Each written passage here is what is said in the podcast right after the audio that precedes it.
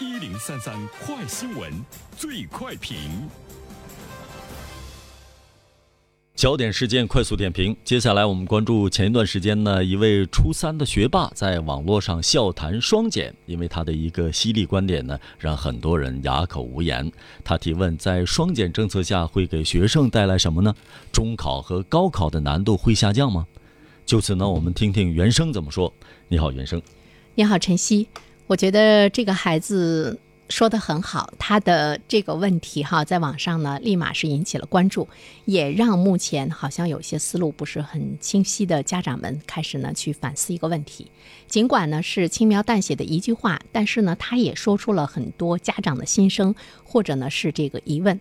啊，我们都知道双减的确是不用补课了，家长的经济压力减少了。但是呢，中考、高考的竞争力并没有下降。其实呢，对于家长来说呢，你的这个责任应该是更重大了。这个孩子的这句话之所以能够引起大家的关注，是我们开始呢去反思，一个补课的时代结束之后，当我们迎来一个新的教育时代的时候，其实我们还是要回到教育的本质上去。在我们，比如说我那个时候上中学的时候没有补课，但是呢，我想说的是，没有补课的时代，并不意味着竞争力就下降。我们那个时候参加高考的竞争力要比现在呢要强得多，因为那个时候一个班能考上大学的也就是那么几个学生。啊，所以说呢，并不意味着这个竞争力的下降，这个呢是需要我们的家长真正的认识的一个问题。那么从国家的角度上来说呢，双减的政策，它一方面是让孩子快乐的成长，另外一方面的话呢，其实是想让大家重新呢去回到呢教育的这个本质。这里面呢，我个人在做节目的过程中有比较切身的体会哈。我记得我做过一期评论，就是说一个小学生去上学的时候，他的书包里全是零食，那么老师呢竟然对他是赞扬。我当时就在想啊，我当时在评论中我就说，我说我们上学难道不是书包里装满了课本吗？难道是要装满零食吗？这个质疑提出来之后。在网上呢，有不少的这个听友呢来抨击我，就说原生你怎么回事？我们好不容易这个轻松神经放松了一下，怎么要这么严肃啊？啊，都是来质问我。其实大家应该去思考的一个问题的实质，就是你背着书包上学堂，书包里放的应该是满满的零食，还是应该是满满的课本？从老师的角度上来讲，你难道对装着一书包的零食去上学的孩子，你要说真可爱吗？这是幼儿园吗？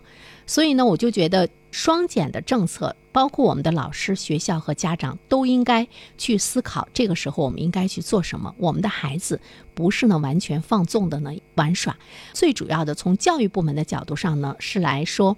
补课不应该是孩子学习成绩的来源，因为补课它那种高强度的填鸭式的，其实让我们的孩子失去了更多的主动思考的能力，而且也没有了学习的一种自主的意识。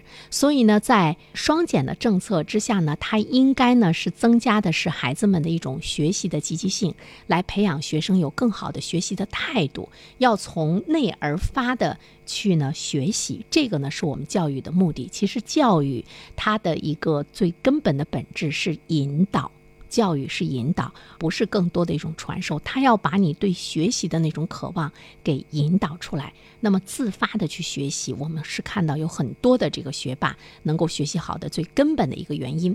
所以说呢，这位初三的学霸他说出来了自己对学习的一个新看法。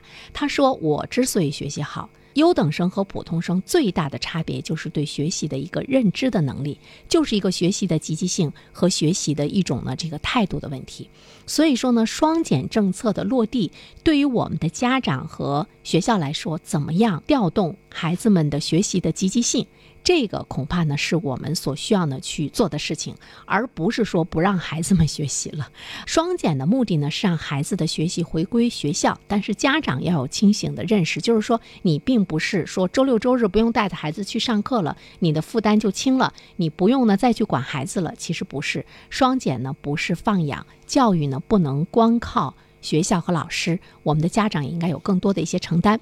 记得在九月五号的时候，教育部。发布了一篇文章，双减政策落地，有担当的家长这样做，里面就提到双减不减责任，双减不减质量，双减不减成长。孩子的成长离不开父母的教导和家庭的熏陶，所以呢，减轻学业负担不代表着减去父母的责任，与之相反，它更应该考验了父母的这样一个担当。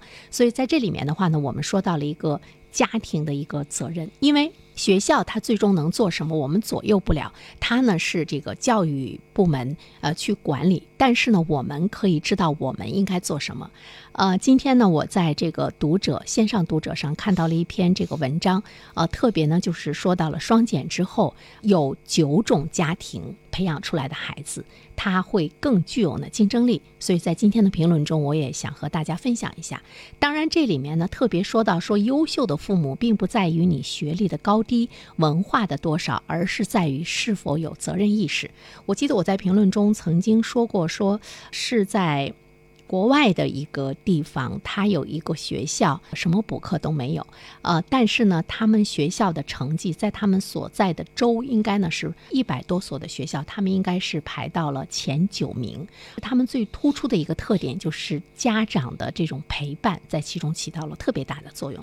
所以说呢，双减的政策之下，我们可以改变的是我们自己，家长应该怎么样呢？去做什么样的家庭，在新的教育时代开启的时候，孩子。更具有竞争力。一个呢是配合老师的家庭，一个呢是兴趣广泛的家庭，还有一个呢是热爱读书的家庭。第四个家庭是喜欢运动的家庭。第五个家庭用心陪伴的家庭。好孩子是管出来的，但是优秀的孩子呢是陪出来的。第六种家庭是遵守规则的家庭。哲学家黑格尔说。秩序是自由的第一条件，没有规矩不成方圆。怎么样把你的孩子教育成一个遵守规则的孩子？首先，你的家庭是遵守规则的。第七呢，是父母相爱的家庭。呃，教育学家杜威曾经说，一切教育的最高目的是形成性格。在每个人生命的成长中，没有比家长更重要的老师。最好的家教呢，就是夫妻恩爱。第八种家庭是爱做家务的家庭，第九种是自我提升的家庭。因为孩子最好的老师永远呢是父母。近朱者赤，近墨者黑，父母就是孩子的首要模仿的对象。如果父母是在不断的提升、不断的求进步的话，那么你的孩子难道他不会积极向上吗？这是我们在新的教育时代来临的时候，我们的家长自己去可以做的，培养出一个优秀的孩子吧。好了，晨曦。